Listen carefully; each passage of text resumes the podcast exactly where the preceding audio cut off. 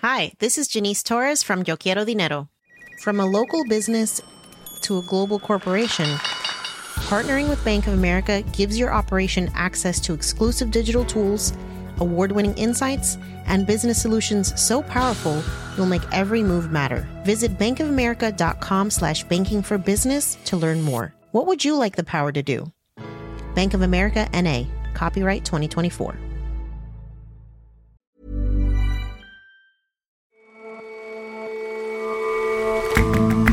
Hello and welcome to The Intelligence from The Economist. I'm your host, Jason Palmer. Every weekday, we provide a fresh perspective on the events shaping your world. In late 2019, Bolivia held a presidential vote in which quite a few things didn't seem right. Was the election stolen? Was it a coup? Nearly two years on, these questions are still being asked and still having a crippling effect on the country's politics. And the greater the success for a first time novelist, the greater the dread of the expectations of a follow up. Our data team looks into the well known but not much studied effect of the difficult second novel.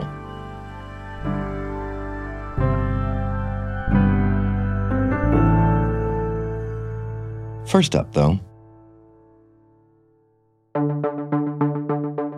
You've been telling us for over three decades of the dangers of allowing the planet to warm. The world listened, but didn't hear. The world listened, but it did not act strongly enough.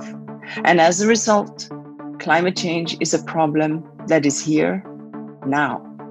Nobody's safe, and it's getting worse faster. The Intergovernmental Panel on Climate Change has a long history of choosing its words carefully. But in the latest landmark report from the UN's Global Climate Authority, released this morning, the tone is shifting. For years, there was a whisper of uncertainty, of unwillingness to make definitive and damning statements. It's clear from the words of IPCC Chairman Hoesung Lee that reluctance is going. First, it tells us that it is indisputable that human activities are causing climate change and making extreme weather events more frequent and severe. Second, it shows that climate change is affecting every region on our planet. And lastly, it explains that strong, rapid, sustained reductions in carbon dioxide and other greenhouse gas emissions would be required to limit global warming. These are sobering assessments, the last tranche of research the IPCC will publish ahead of a mammoth climate meeting in Glasgow later this year. This is the most comprehensive assessment of the physical science behind climate change that the IPCC has released in eight years. Rachel Dobbs writes about climate change for The Economist. It represents a huge commitment by scientists. There are 234 report authors going over thousands and thousands of papers. It says with much more certainty than we've ever had what is driving climate change, how human actions impact on it, what the effects of it will be, and the ways that we can avoid some of the worst consequences. And its conclusions make pretty grim reading. So, what are those conclusions? What's the report saying? So, this report finds that even if countries were to drastically reduce their greenhouse gas emissions now, and none of them are currently showing a consistent downward trend of any sort, the world would likely breach 1.5 degrees Celsius of temperature rise above pre industrial levels within the next 20 years, which very strongly calls into question the world's ability to meet the goals laid out by the Paris Agreement, which committed to keeping temperatures below 2 degrees and preferably to 1.5.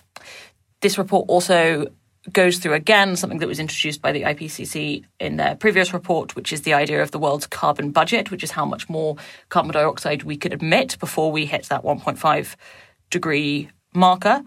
They calculate that we can release just 500 billion more tons of carbon dioxide, which is about 15 years of industrial emissions at the rates that we're currently going. For that to be achievable, for us to stay within our carbon budget, that would mean that everyone in the world, every country, not just the developed countries, would have to be at net zero by 2050, which would be a phenomenally large ask. Is that to say then that the minimum hope of the Paris Agreement, that 1.5 degrees of warming, is now functionally impossible? So the report was very careful not to say this. It is going to be very, very difficult. The report does discuss a possibility under which we would breach the 1.5 temperature limit by 2050, but then through various measures, including the removal of carbon dioxide from the atmosphere, that would swing back down under 1.5 by the end of the century and start to stabilize. However, the IPCC will have a much more detailed report on mitigation measures coming out in March of next year, which will go into that much more clearly. And what does the report have to say about the effects of climate change that we're seeing more of all the time? So, this report goes into far more detail than any of its predecessors in describing the effects of climate change that we're actually seeing. And the science that went into that was a real sea change from the last report. Therefore, this report is able to be much more assertive about the effects actually happening. It's now using multiple lines of evidence, which is this physical lived experience as well as models and projections. And something that they really, really are able to show is that climate change is affecting every inhabited region across the globe and that human influence is contributing to observed changes absolutely everywhere. Something that's also interesting about this report is that they say human influence is completely unequivocal in causing climate change, which is something that they have never been able to state as boldly before. And so, in that sense, this report represents a real step ahead in the world's understanding of climate change. Yes, and the fact that this report is written from the perspective of climate change already happening rather than it being a threat looming on the horizon that hasn't arrived yet chimes with the experience of a lot of people, even those outside of the climate community. We have seen a huge amount of extreme weather events this summer, including the flooding in Germany, the wildfires that are currently burning in California and that were very destructive in Turkey and are still alight in Greece. Something that is interesting to note here is that the IPCC released a special report in 2018 on what 1.5 degrees of warming would mean for the world. And that coincided with an incredibly destructive wildfire season in California, where the town of Paradise was essentially razed to the ground. And that combination galvanized an awful lot of climate activism. And I think you could see something similar here. So, in that sense, you think this report will make a real difference? I mean, it must be said that each one of these mammoth reports that the IPCC puts out seems more dire than the last, is the biggest, the best understanding yet, and yet here we are still. I think it could make a real difference. It will be very notable to see how this report ties into the negotiations that are coming at COP26, which is the UN Climate Summit in November in Glasgow. Yes, we have been reading bad news of this type for a very long time, and there is basically no scenario in which the experiences that we're having because of climate change will not get worse because we are going to see more warming from what we currently have. However, I think it is important to note that this should not be a cause for utter pessimism. Even after we do break 1.5 degrees, every single degree of warming will make more of a difference, and therefore everything that the world can do to both mitigate and to adapt to that, and adaptation is increasingly going to be incredibly important, will make a huge difference to people's lives and livelihoods. And what happens now is going to be entirely dependent on the political process and the political will that countries can muster. Rachel, thank you very much for joining us. Thank you, Jason.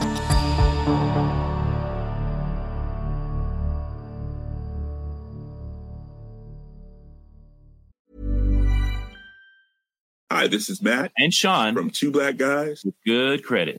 From a local business to a global corporation. Partnering with Bank of America gives your operation access to exclusive digital tools, award winning insights, and business solutions so powerful you'll make every move matter. Visit bankofamerica.com slash banking for business to learn more. What would you like the power to do? Bank of America, NA, copyright 2024. Here's the truth about AI AI is only as powerful as the platform it's built into. ServiceNow puts AI to work for people across your business, removing friction and frustration for your employees, supercharging productivity for your developers, providing intelligent tools for your service agents to make customers happier. All built into a single platform you can use right now. That's why the world works with ServiceNow. Visit servicenow.com/ai for people. It's now almost two years since a presidential election in Bolivia and a conflict that then convulsed the country, leading to street protests. The country remains gripped by a central question of whether or not what happened was a fraud or a coup. there's certainly a gray area as to what you call what happened in 2019. Sarah Maslin writes about South America for The Economist. So, in a nutshell, in October 2019, left wing President Evo Morales, who had been in power for more than a decade, was running for his fourth term. But after a very close election with a lot of irregularities, Bolivians take to the streets for weeks alleging there was fraud.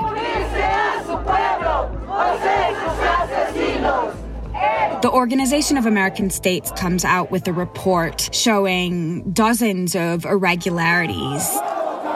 The protests get even more violent. The military and the police mutiny, and the commander of the military goes on television suggesting that Evo Morales resign. And at this point, Morales is agreeing to new elections, but things have gotten so out of control that a few hours later, he gives a speech resigning. A las hermanas y hermanos de Bolivia, renunciar a mi cargo de presidencia. Quiero informar desde la OCN. And then what happens? After this, many other high level people in Evo Morales' government resign and there is a power vacuum. And according to the Constitution, the person who's next in line is the second vice president of the Senate, a right wing senator called Jeanine Áñez. She comes in and after negotiations declares herself president and is sworn in. Conforme al texto y sentido de la Constitución, asumo de inmediato la presidencia del Estado but pretty quickly, it becomes clear that Jeanine Áñez is not just planning to be a transition president who's thinking about holding new elections quickly. Rather, she starts changing the political direction, changing foreign policy, and behaving in ways that really add fuel to the flame of Morales and others insisting that there was a coup. And so that's the situation that Bolivia is in October of last year when they finally are able to hold a new election. Everyone thought it was going to be very close, but at the end of the day, the MAS wins and comes back into power. The winner of the election was Luis Arce. He wins with a very convincing majority, and the election is, by all accounts, completely legitimate. So MAS, Evo Morales' party, comes back into power. Why doesn't that settle the story of what happened in 2019? So Arce had promised on the campaign trail not to seek revenge against Áñez and go after people in her government. But once he gets into office, his response really starts to follow the same path as Jeanine Áñez. Cases are launched against people from the interim government. Áñez and a number of her ministers are arrested. And the MAS seems to be very committed more than anything else on changing the narrative of what happened in 2019 from a chaotic situation following fraud to one of a long planned and coldly executed coup against the Morales government. But what would be behind that? Uh, why, why not put this to bed? Tomas is back in power. Things could be heading for stability. So, what's the political calculation there? So, the protests in 2019 were extremely traumatic for Bolivia. They resulted in the deaths of 35 people in circumstances that still aren't completely clear. So, there is a legitimate desire on the part of people who were involved who lost family members, including in, in some cases at the hands of the security forces, to figure out what happened and hold those who are responsible accountable.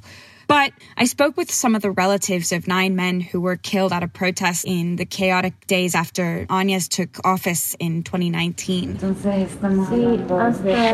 These relatives of the victims told me that they feel like they're being used as a political weapon to go after the previous right wing government and haven't actually really seen anything in terms of justice for the family members that they lost pero cosa que nosotros no somos parte de eso. Personalmente, no de mí, Okay, so those relatives see it as a political point scoring exercise. I mean, is it? How is the current government trying to, to push its version of events? One of the main ways is that they're using the courts and Bolivia's judicial system to push this narrative in the eyes of society. But the problem is that the cases are going forward in a country where everyone knows that the justice system bends to the will of whoever happens to be in power. So, under Miss Áñez, prosecutors very quickly opened cases against Evo Morales for fraud, corruption, terrorism, sedition. And then the very same prosecutors and judges, practically as soon as Arce won, archived most of those cases and then went on to open new cases against Áñez's administration for some of the very same crimes corruption, terrorism, sedition. More than 60 people from her administration have now been charged. And according to international organizations like Human Rights Watch, a lot of the actual charges are very weak. The evidence is lacking. And it really looks like the way that they've gone about pursuing the cases is more of revenge justice than a legitimate effort to figure out the truth of what happened and hold those who are responsible accountable for any possible crimes. So it sounds as if then that this pushing of the narrative this way and that can just carry on then. What do the people of Bolivia make of the changing story around them? So, in my conversations with Bolivians, what I heard was a real fatigue with this question of whether there was fraud or whether it was a coup. They feel caught in between these two narratives and they wish that the government would just move on and focus on things that the country needs. I met a 22 year old college student named Paula who was selling leather bags and textiles. And she said at this point, 20 months later, people are just sick of politics. They want jobs, vaccines, and food.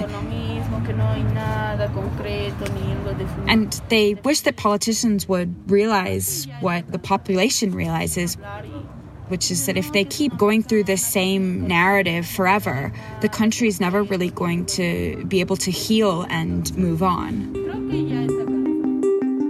Sarah, thanks very much for joining us. Thanks, Jason. For more analysis like this from our international network of correspondents, take out a subscription to The Economist. Get a great introductory deal at economist.com slash intelligence offer. The link is in the show notes.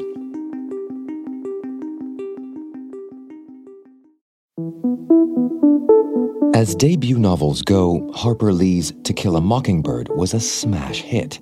Released to instant success in 1960, eventually winning a Pulitzer Prize and being turned into an Oscar winning film starring Gregory Peck. I'm no idealist. To believe firmly in the integrity of our courts and of our jury system. That's no ideal to me. That is a living, working reality. How to follow up on that kind of success? Decades later, a draft of another chapter in the story was discovered. Go Set a Watchman was published at last in 2015. This time around, reviewers weren't kind. It was a manifestation of a fear that many first time authors have, one that's become a saying in its own right difficult second novel. It's an effect that work by our data team suggests is real. We did some analysis to see whether readers actually did think second novels were worse than authors' first novels. Edwin Latimer is a data journalist for The Economist we looked at data from Goodreads on the top 1,000 authors who'd written two books by reviews. We find that the average rating for a first book is actually slightly lower than the second book. Well, that does seem counterintuitive given how anxious authors are about their second books. How did you figure that out? So the first thing we did was look at the headline averages. So in our sample, the average rating for the first book was 3.87 out of 5, and for the second book, it was actually 3.9 out of 5, which suggests that second novels aren't so difficult after all. It was very surprising when I saw that because I've been reading lots of blogs about how difficult second novels were. But we dug a little bit deeper and I found that there was an explanation for it. Go on, what's the issue here? The issue is that headline ratings are affected by both how good the book is and who rates the book. And we should note that people who rate and enjoy an author's first book are more likely to read their second book. That then can bias the results.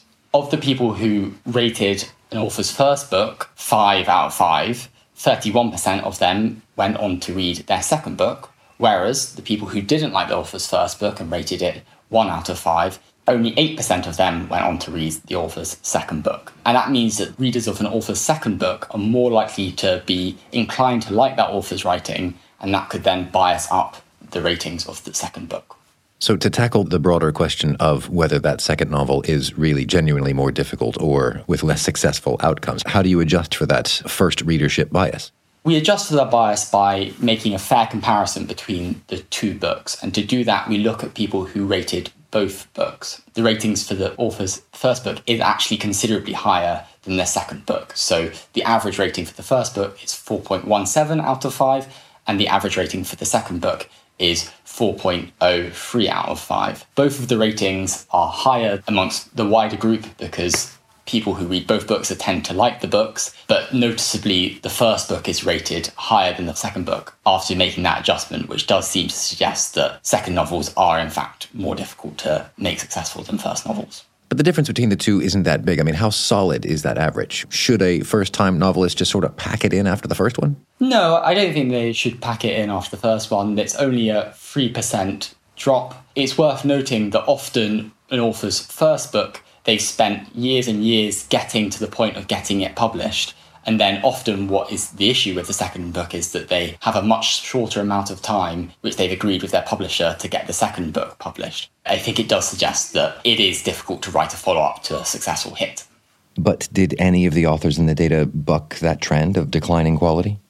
A third of authors in our data set actually had their second book rated more highly amongst readers who rated both books. A notable exception is Nick Hornby's About a Boy, which was his second book and was rated 4.33 out of 5 amongst our sample, while High Fidelity, his first book, was rated only 3.59 out of 5. Spare a thought for Harper Lee, though. She suffered the second highest ratings drop amongst all the novels in our data. Her second novel, Go Set a Watchman, only received a 3.22 out of 5, a 30% decline from the successful To Kill a Mockingbird. Edwin, thank you very much for joining us. Thanks, Jason.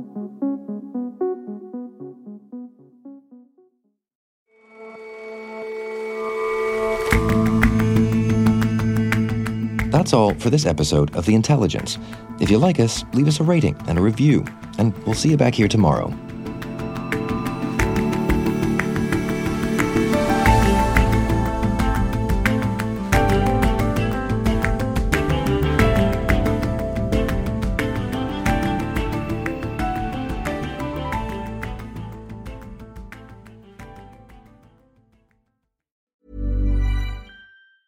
Hi, this is Janice Torres from Yo Quiero Dinero. If you own or operate a business, whether it's a local operation or a global corporation, partnering with Bank of America could be your smartest move. By teaming with Bank of America, you'll enjoy exclusive digital tools, award winning insights, and business solutions so powerful you'll make every move matter. Position your business to capitalize on opportunity in a moment's notice. Visit bankofamerica.com slash banking for business to learn more. What would you like the power to do? Bank of America NA, copyright 2024.